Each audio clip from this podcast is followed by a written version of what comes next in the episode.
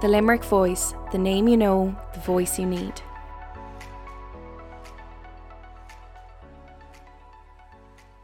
Hello and welcome to the Limerick Voice podcast. My name is Róisín Ní Shuilleabhain and I'm a news reporter with the Limerick Voice. First and foremost, I want to welcome you to the podcast and um, give you fair warning that this is the first pod I've done in about two years. So I'm a little bit rusty and I'm definitely very nervous. So bear with me. Um, it's a bit of a learning experience, but um, we're just going to go with it.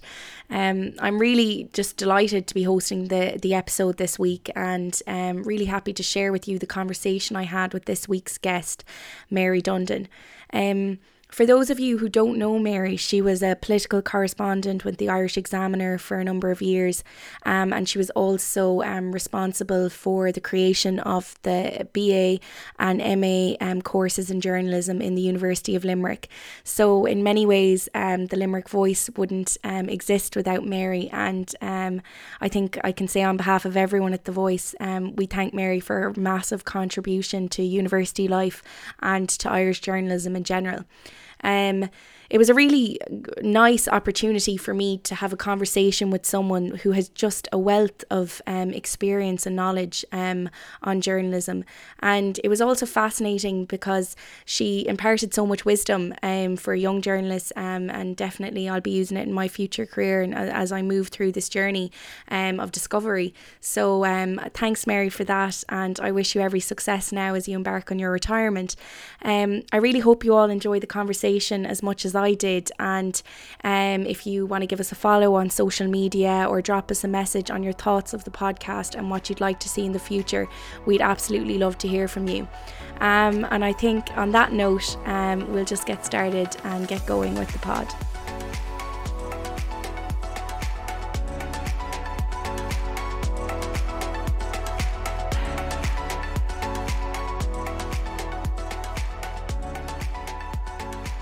Mary, first and foremost, I'll welcome you to the Limerick Voice podcast. Um, it's fantastic to have you on um, and to talk to someone who has so much experience in journalism and can offer us um, some serious words of wisdom that uh, I think we'll need going forward in this massive world. Um, well, hopefully, hopefully. Definitely. Um, and, and yeah, for, for those of you who don't know Mary, Mary started off in teaching. Um, and I think in a lot of ways, as we discuss um, her career, uh, it, it came full circle. But she came, you came from a teaching background. What, if, what inspired you to first become a journalist? Well, I always wanted to be a journalist. Um, I actually wanted to study journalism after school, but the only place you could study journalism then was in uh, Rathmines College of Commerce in Dublin, which is now part of D I T, and they only took in twenty people in the whole country. So um, I applied for that, but I didn't get it.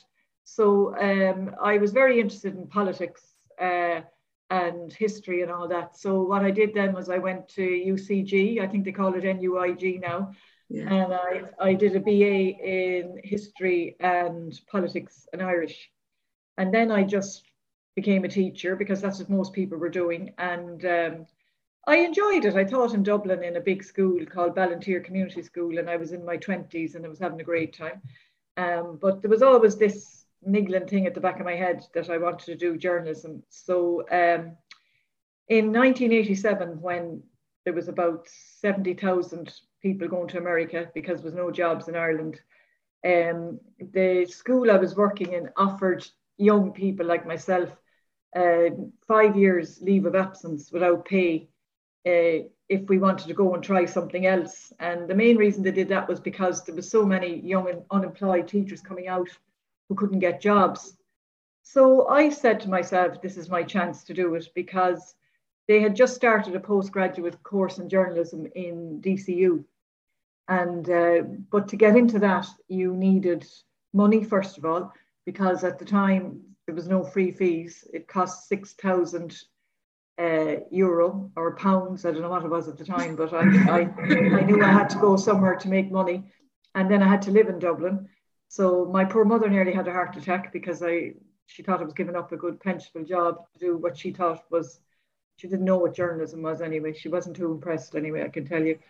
So um, anyway, what I did was I went to America for a year.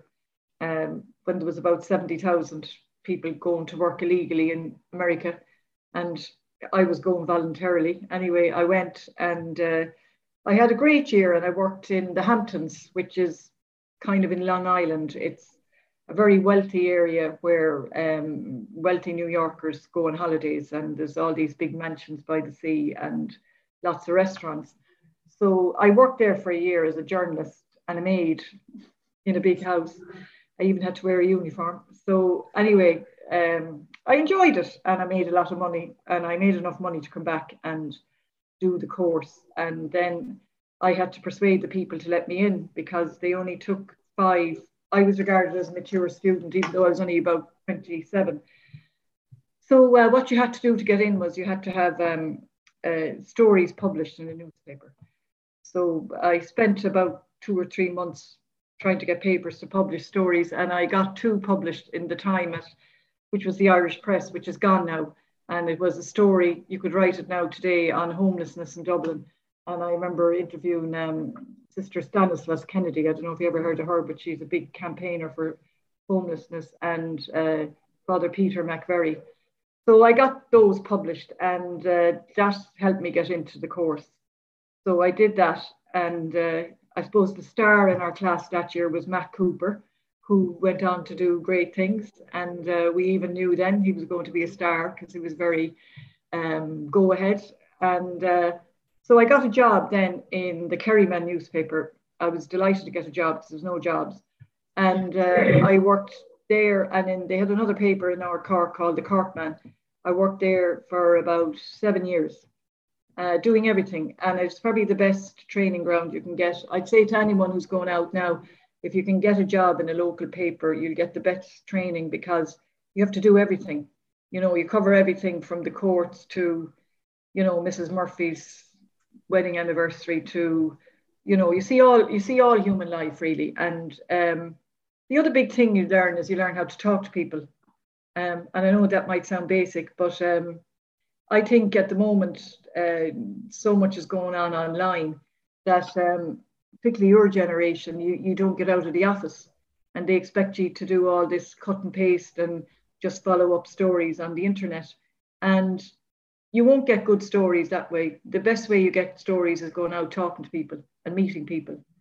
And um, again, that might t- sound basic, but that's where you get stories. I don't know if you saw from your, you know, your um, your placement, but um, no, no, I, I agree with you one hundred percent. I, I, I think it's a, it's an interesting take on how the transition of journalism, and as you look now, that the changes mightn't be actually good to the industry as a whole, and that probably we have it a lot. Well, I'll tell you, I've had a lot easier than you had it. Uh, that was a very difficult transition, and you deserve props for it, because uh, I, I remember when I, my mother was the same. My mom didn't want, she wanted me to go to college, but she didn't want me to do journalism.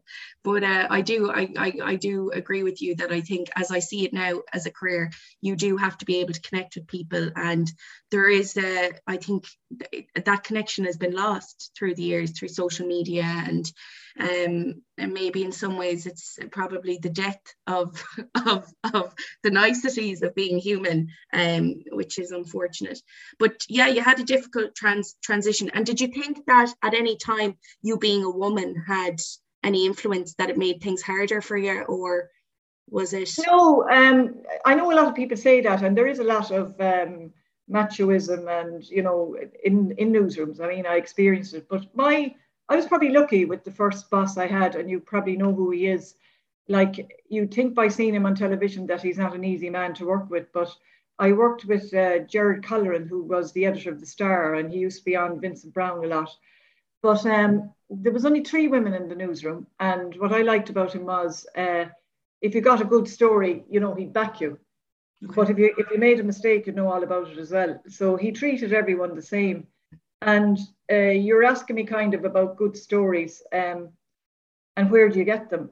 Um, the, one of the best stories I ever wrote was in uh, that newspaper. And I got it from a guy who gave me the accounts of a local radio station where um, money had been, um, had basically been taken by people who were raising money for a lottery for the local radio station. So what they were doing is they were going around selling tickets, you know, lottery tickets, like you'd see with a local G A A club.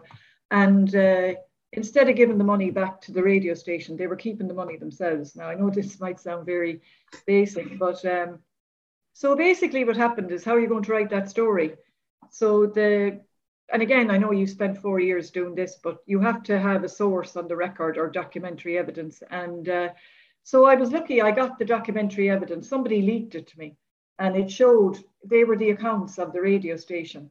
That's something, I think it was something like three hundred thousand. It was an awful lot of money back in nineteen ninety-four from the lottery had been taken by two people. Now, I'm not even saying where this was for obvious reasons. And um, so how was I going to write that story? And uh, so we're going back to machoism in the newsroom. So I showed this to Jared Colloran, and he said that the only way we can write this is if we get a chartered accountant to verify that these are the actual accounts and that they're correct. So he gave me the money, which was a lot of money. He hired a chartered accountant to check that they were right. And uh, so they were right. And then the other thing that made it very interesting was the man who was the chairman of this local radio station was the local parish priest. So that wasn't very easy. Now, I have to say, this man had nothing to do with the money. He, he had absolutely nothing to do with the money disappearing. But he was involved in the cover-up. So it didn't get out. It wouldn't have got out except that this man leaked me the accounts. So it was probably one of the most difficult interviews I had to do, because I had to get an interview with him for balance to see what he thought about it. And I'd say I made five attempts to interview him. I eventually interviewed him.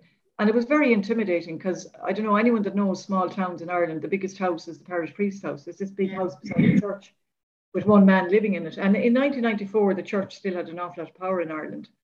And um, so I remember being very nervous going into him. I had about five questions ready. And I just, Gerry Colloran kept saying, just keep asking him the five questions. Don't let him deviate. And I, I had to record it. I had to tell him I was recording it. And there was no mobile phones then. You couldn't record on your phone. So he was, it was very difficult. And, uh, but he eventually admitted that the money had gone missing. Um, he said they were trying to find out where the money went, and you know that the people on the committee had nothing to do with it, and they didn't.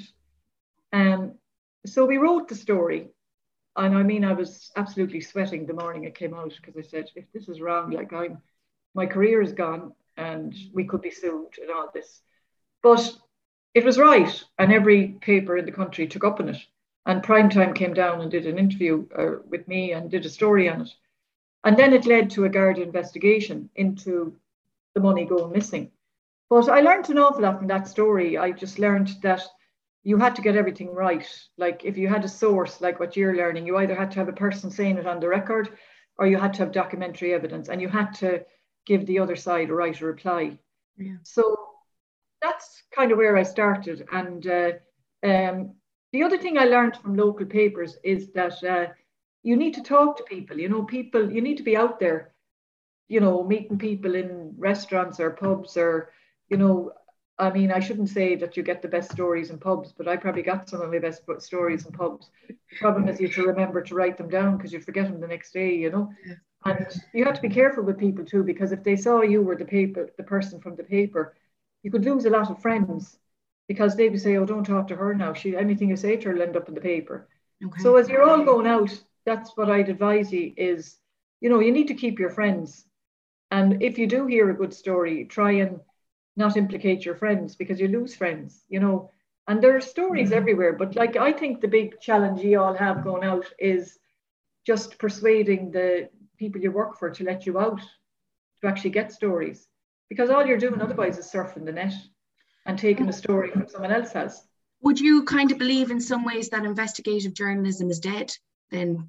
I don't think it's dead, but I think it's really, um, uh, it's under threat, because the major media organisations in Ireland don't give money to it. The only people doing good investigative stories are, uh, is the R T E Primetime Investigation. Primetime, yeah, yeah. Yeah. And they do fantastic stories, in fairness to them, you know. But yeah, but they, they spend, um, Uh, I had the, the the man who organises that down, he gave a seminar um, about five years ago to the students. And he said, sometimes they spend a year on a story.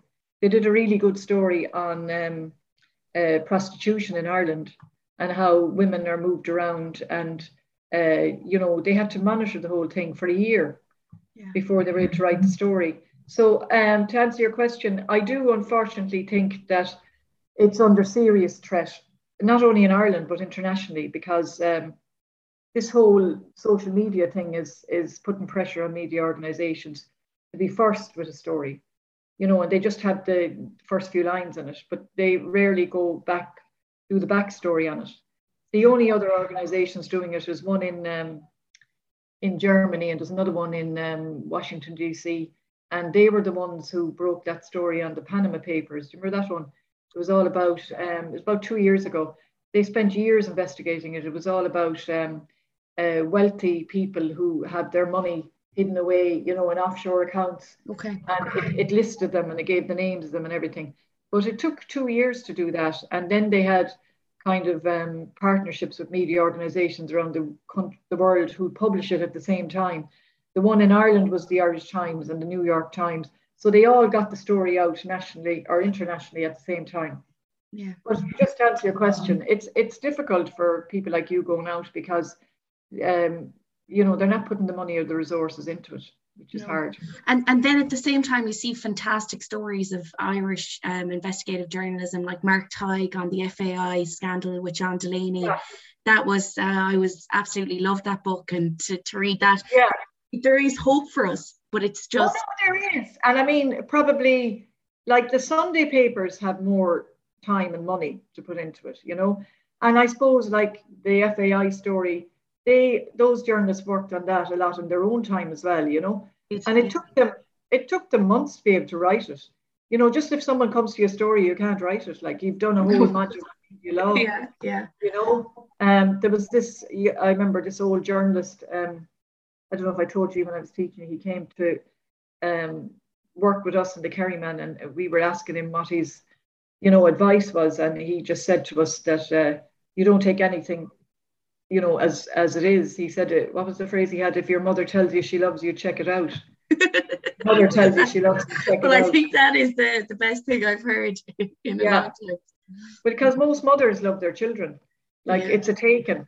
But he was saying, don't take anything for granted. You know, so don't so, take it on face value. Question everything. Yeah, don't take it on face value just because they say it. And there's a huge problem now with social media, with all of that.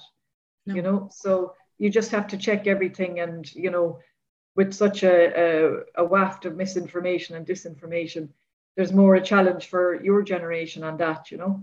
I know. And then maybe that the I know that there's kind of fact checking news organisations now that have kind of sprung up. Yeah.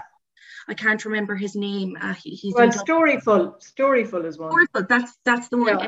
Keith, Mark Little. Yeah. Mark Little, yes. Yeah. Fascinating ideas. And it's actually, it's great to see in some cases that it's Irish people. Um, oh, and, yeah. yeah, leading leading uh, the way in that regard, because a lot of it that you see kind of fake news, obviously it's very, very uh, prominent here, but we saw it in the Trump administration. We see yeah. it.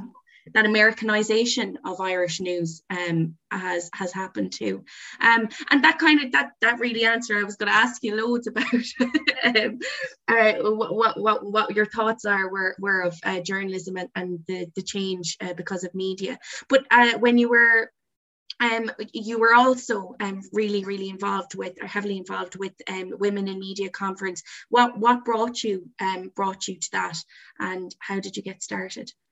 Well, um, I, I was just asked to do it, really. Um, um, that's, I mean, I didn't set out. Um, uh, Miriam O'Callaghan in R T E was involved in it, and she did it the first year. And then she asked me would I chair the political forum, because I had worked as a political journalist for years.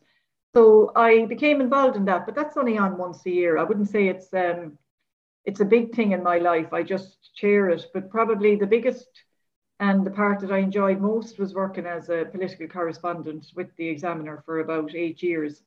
And uh, that gave me a chance like to cover a lot of big stories, kind of elections. And um, uh, probably the two biggest things I saw you wanted to ask me about were probably the best or the big stories that I covered. And What, one of them would have been, you know, every year that they send the Irish media out to Washington when the the Taoiseach goes over to give a bowl of shamrock to the president.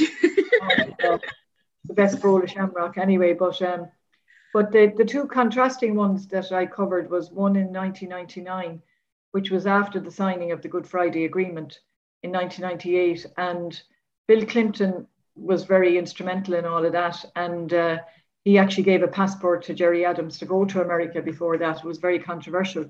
Um, but when they held the sort of the uh, the party in the in the White House that night, um, like Gerry Adams was like a film star. They they were all around him, and uh, all the very wealthy American, you know, ladies thought he was great, and you know he was like almost like a star. They were all around him, and they had a big um, marquee out the back with Phil Coulter playing music. Like, it was just, you could see the power that the Irish had in America, and I suppose it was a celebration of the Good Friday Agreement getting over the line. But it just shows you how fast things change. Um, and Clinton was a Democrat, you know, um, and they're always more favorable to the Irish. But uh, in two thousand five, the next time I went, it was um, George W. Bush was in the White House, and they're Republicans, and they wouldn't be as, um, you know, sort of uh, supportive of the Irish. But um, when I went that time, Gerry Adams wasn't invited anywhere. And um, But the main reason was that um, uh, there had been a murder in um, in uh, Northern Ireland uh, about two weeks before, before uh, Patrick's Day. And uh, this man called Robert McCartney was murried, murdered by the I R A outside a pub in Belfast. And his three sisters um, went to Washington with the support of Bertie Ahern and Ted Kennedy, who was alive at the time. He's President Kennedy's uh, brother, you know. Was a senator, and you just saw the big change in the political mode that Gerry Adams went from being like the main attraction and the star uh, in nineteen ninety-nine after the signing of the Good Friday Agreement, when he wasn't invited anywhere because um, you know, the powers that be in Washington felt that that he hadn't um, put pressure on the I R A to own up to murdering this man and finding out who were the murderers.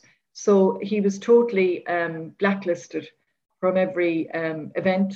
And instead, uh, these three sisters of Robert McCartney were invited to the White House to meet President Bush and to the Irish Embassy afterwards. But the other big contrast then that I saw was the Republicans don't really like the Irish. So we, we were always invited in to see the Taoiseach giving the bowl of shamrock to the president. And uh, then there'd usually be a, like a reception or something afterwards for the journalists. But this time we were just invited into the room and we were told not to even sit down in the chair. And Bertie gave President Bush the bowl, and then we were kicked out and told to wait in this room until Bertie would come out and tell us what was said. So it was a huge contrast between the way the Democrats, uh, you know, supported the Irish and the way the Republicans didn't. And they were probably two, I suppose, the two very eventful things that I covered. You know, it was very interesting to see that. Then you'd always cover like elections as well, and you'd get to know a lot of politicians. And again, just from your point of view with journalists going out, I would always say, if you can get a chance to cover elections, um, you get to know an awful lot of politicians, and you get their mobile phone numbers, which are very important. They'll give you the numbers because they need, they need you to get elected. I, I know as well you did P R um, for the, the Limerick City and County Council. So, yeah. And during the gangland, gangland times as well, which I'd yeah. say was difficult at, at the best yeah. of times. Yeah, but yeah, what's your experience there? Well, it wasn't a pretty P R job, you know, it wasn't like trying to sell Guinness or something, but uh, um, I did it because, um, well, uh, you know, some people say you either do journalism or P R and uh, that they're two different things, but um, I suppose the one in Limerick was a bit different. It was kind of like, um, it was a bit of a public service in it, but um, it was difficult. It was the time when they were burning children in the back of cars, and they shot that um, uh, rugby player, Shane Gagan, which was terrible. I don't know if you remember that, but he was shot mistakenly. And up, that was a real game changer, because up to that, the kind of gangs had been killing each other, you know, and while it was awful, people weren't really taking any notice. But then uh, when it crossed over the line and it was just an ordinary person, it really made the government sit up and, um, you know, realise the seriousness of what was going on in Limerick. Um, the other case before that was, you may not have remembered, but there was two little children. They were sitting in the back of a car uh, up in Moyross, and this guy had asked his mother to drive him to the court. And uh, the mother said, you know, she'd something to do, but they threw in a petrol bomb into the back of the car, and the two little kids were very badly scarred. And um, uh, that really focused the mind on Limerick. And they, at the time, the government, um, you know, um, gave, or they said they'd give a lot of money to the regeneration of Limerick. And they did give some money, you know, but then the recession came and the thing kind of collapsed. And some money was given, say, to, you know, building new houses and building schools, you know, um, but then the whole thing dried up. But I mean, I suppose my biggest difficulty was with, um, you know, the office I worked at, because they used to keep saying to me, like, why are they putting murders on page one? Why can't they put them in the bottom of page two? Why don't they put nice news on page one? So I was trying to explain to them that, uh, like, a murder is a big story, and you can't stop them putting a murder on page one. Yeah. Uh, because that's the news, and you can't, you know, um, try and control the media. I mean, all, all we were doing was trying to develop, you know, other positive stories about Limerick. And I'd say probably the best one we did was, um, again, you're too young, but the, uh, the Munster rugby team were very um, successful at that time, and they won their first um, Heineken Cup in two thousand six. And before that match, Uh, we had an idea that we would put a big screen in O'Connell Street so that the people could come out and, and watch the match on the screen, you know. And um, just out of luck, really, at the time, uh, Sky Sport had contacted me to see was there anything that they could do from Limerick, you know, like interviews of people. So I told them that we had this big screen and that they could, if they had a camera, they could, you know, do a, do a shot of the people on the street in Limerick uh, watching the match. And it was very effective. What they did was they, they um, beamed a, a shot of people in Limerick, you know, watching the match into Cardiff Stadium just before um, uh, Ronan O'Gara went to take a penalty shot. And he said afterwards that he was looking up, he was very nervous, and he suddenly saw, you know, all these people on the streets in Limerick supporting him. So that would have been probably one of the, the good things we did. And then, um, you know, the media came to Limerick then to, to you know, um, report on the homecoming and all that, and they would have used our office. But, you know, then we had about, I'd say, five days of good publicity on that, and then there was another murder. I know. And, you know, my boss at the time was saying, like, like, why does this have to happen? I said, but that's just life. It happens. Yeah, you know, but it's also an interesting thing about the news that you have a responsibility, that I know it's all good and well for consumerism and everything else to happen, but we as journalists have responsibility to show the true sides of life, and unfortunately, yeah, the good, the bad and the awful. And although the bad press usually gets more more, more yeah. coverage than the good press, it's even yeah. something I, I have in my own career now at the moment, where I, you know, I work for a company, and you're always trying to get, you know, newsy points to sell. Do you know what I mean? Yeah. And I'm always yeah. thinking about, oh well, if we did this, could that work, and this, that and the other. And now I, I and then I always come back to that journalism that we're taught, that the news has a specific place in society, and it's there to inform and to educate rather than to be used yeah. in other in other kind of um you know, for for people to buy stuff or to be encouraged, or oh you know, I know. And the main thing is to reflect life as it's going on. And I suppose to hold power to account is probably the main thing. Definitely. You know, and, um, but I suppose we need to watch ourselves too, because who's holding us to account? Oh, you know, yeah. we, definitely, we definitely do have a role. And that, I would think, would have been the main thing that motivated me, is to, to hold power to account, because there is such corruption. But I mean, it's so difficult to do that. You only get breaks if somebody gives you like a leak on something, or, um, you know, you get a source who'll tell you. I mean, those stories about that poor Garda whistleblower, like what that man went through was horrendous, you know.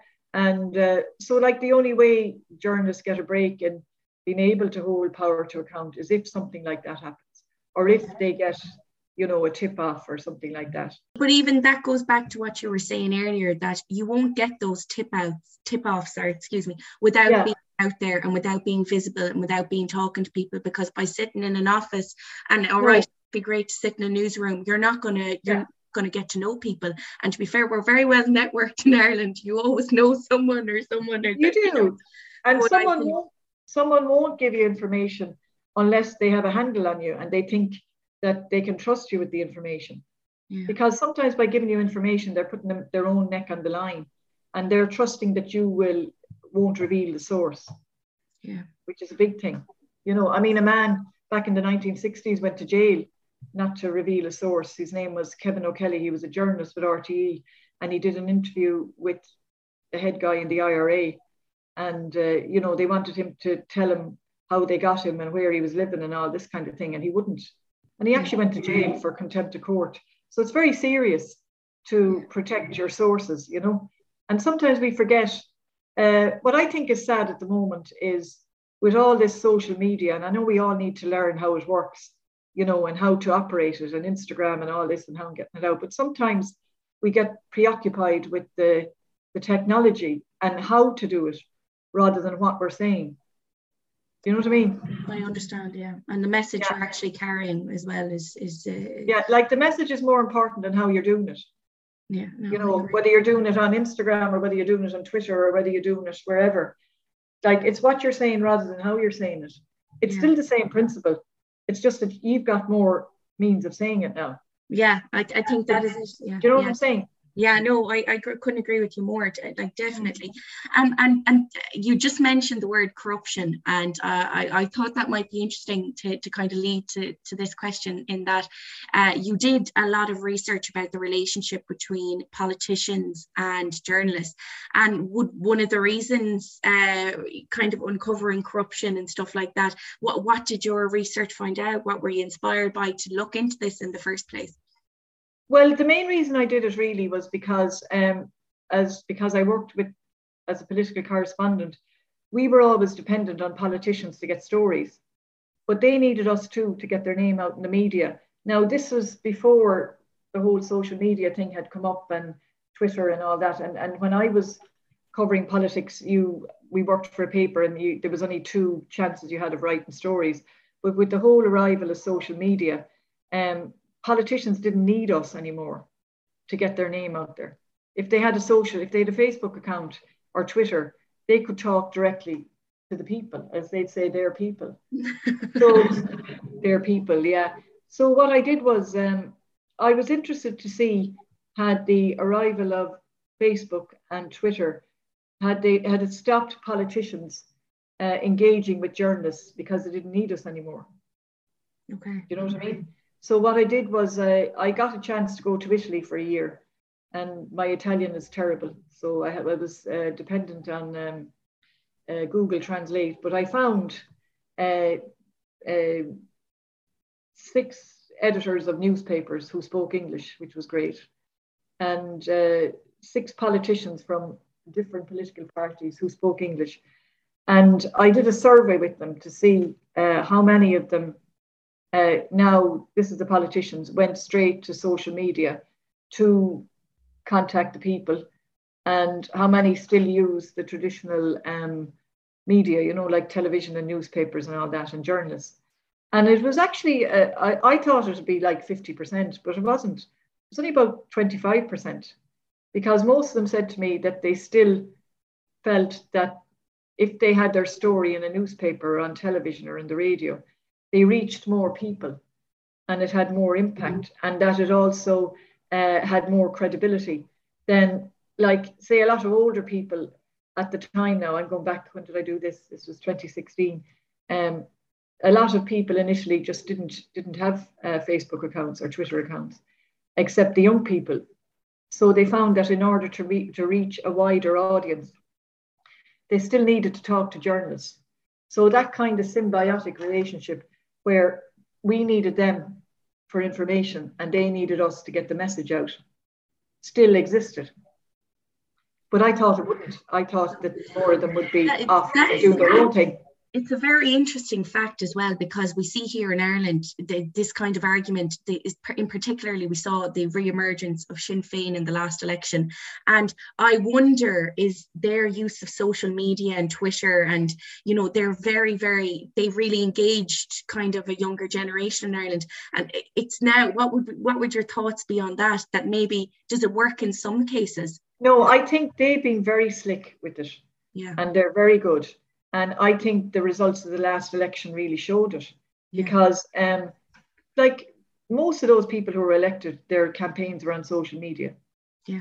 And some of them were so surprised they got elected themselves. They were, they were so. I remember being at a count and this fella said to me, have I been elected? I said, you have, yeah. And the poor fella hadn't even, even have a speech ready, you know. And yeah. I'd say next time they'll get more elected, because they've been very slick with the use of social media and mm. particularly targeting your generation, um, who are on social media all the time. And if you even saw the, they had their um, annual general meeting about two months ago, and they all get time on R T E to, usually what they do is the leader gives a speech and she's talking to the audience. But what Mary Lou MacDonald did this time, she didn't do that at all.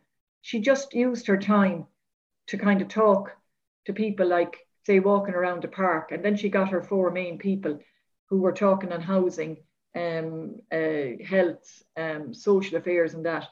She got them to talk about, you know, what should be done to help the health crisis, whatever. But they were, they were talking over pictures. They like health now. You just heard their voice talking over pictures of the overcrowding in A and E and of the, the queues for the pandemic, you know, the, the, the vaccination and all that. So it was really slickly done.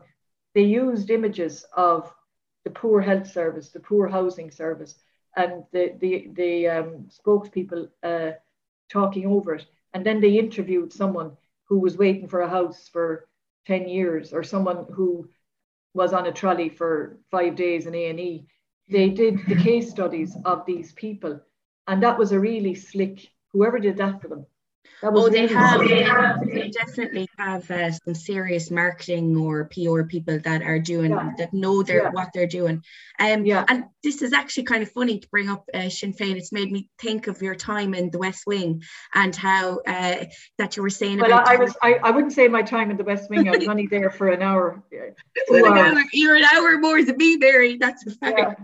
Yeah. yeah. Because uh, I, I saw recently um, one of the ads Sinn Féin have in America for, uh, uh, you know, kind of garnering, um, you know, national support or whatever, international support.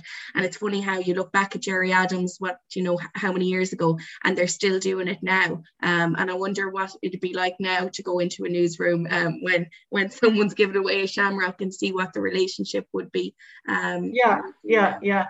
No, it's, it's, um, I mean, I, I just think you have a very exciting time ahead of you, your class. It's, it's a different world.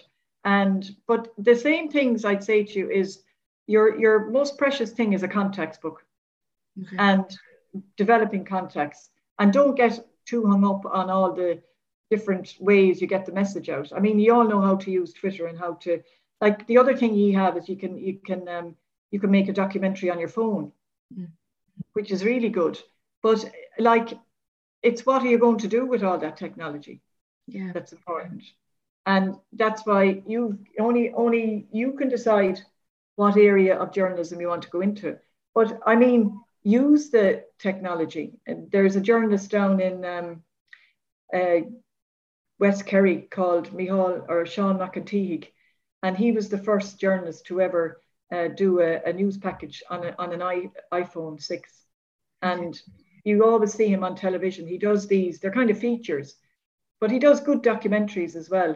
And he's a real example of how you can just get out there and do your own packages with technology. So it's, it's to your advantage. And even if you're working in a news organization uh, where you have to be stuck in all day, you still have your iPhone. You can go out and you can edit it, and you can buy really, um, you know, fairly cheap editing equipment to do it. Um, if you go into the, um, the seminar series, there was a man I used to bring in called Rafael Roca. He came in every year. He did one last year, the seminar, and he gave the students tips on what equipment to buy to set yourself up as a kind of an independent contractor to, um, to go and do your own stories. And what he did when he left U L was he did that, and now he runs the Sporting Limerick uh, website.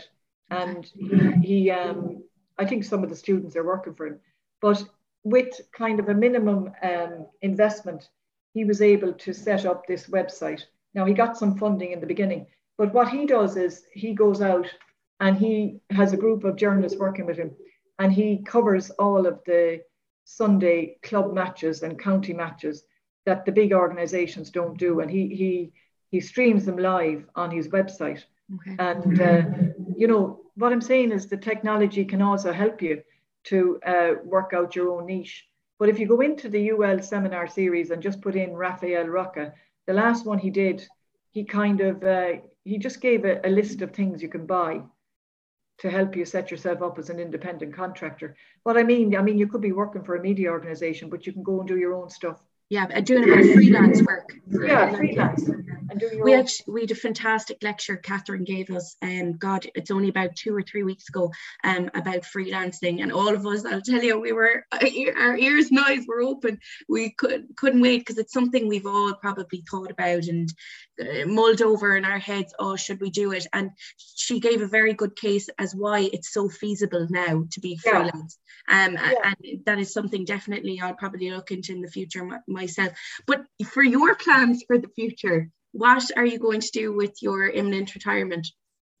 Well, I'm actually retired since the end of August. Okay. So um, there's two things I want to do really is uh, um, I'm taking it easy at the moment, and I'd love to be able to travel off to the Caribbean if, uh, if I could get out of the country. But uh, since I'm stuck here, um, they, uh, I've one or two ideas for documentaries that I want to do. So um, Matt Kelly, who comes in and will be doing the T V with you, um, I'm going to go and do a course with him because I need to upskill my uh, T V documentary skills. So I'm going to do that after Christmas. And then if we ever get out of here, I'm going to go and do uh, two of those. So, um, and there are things I just want to do myself that I'm interested in. I'm also going to have a life because uh, my partner is retired and he doesn't want me to work anymore, but uh, uh, if we can travel, uh, they're the two things I'd like to do. I'd like to do a lot of traveling, and um, but that doesn't look um, likely too soon. But um, but you will. You'll get your you'll get your feet on a Ryanair plane or an Aer Lingus. Oh, I will. And I mean, um, a lot of people when they retire, they think that's the end of their life. But I just see it as another phase of doing something different. You know, I've had four different jobs in my life, so. Um, and this, successfully had four well, jobs. Oh yes, I know. I enjoyed it, yeah. And uh, so that's what I want to do. And um, uh, I'm at the moment clearing out my office in U L, and hopefully I'll have it cleared by the Christmas, because we had to keep every uh, document uh, in paper, and uh, so I'm filling big shredding bags at the moment. So, um, but no, I really enjoyed my time there, and I enjoyed the teaching. And I suppose the big difference between teaching in secondary schools and teaching in third level was that you had a captive audience. Like when in secondary school, you had to be good at crowd control if they didn't want to listen to you, you know, and um, no disciplinary problems in secondary. That was the thing I enjoyed about it, because it was a captive audience and you all wanted to learn, and it was small groups. I think what helps a lot are the small numbers in journalism. You're not in a big class of three hundred. And you have your own newsroom and all that, and you can do your own editing and all that. I want to thank Mary for joining us on the Limerick Voice podcast this week, and also I just want to wish her every happiness um, in her retirement. We'll be back again uh, next week with another episode, um, so thanks for tuning in, and yeah, have a great week folks, and we'll see you soon.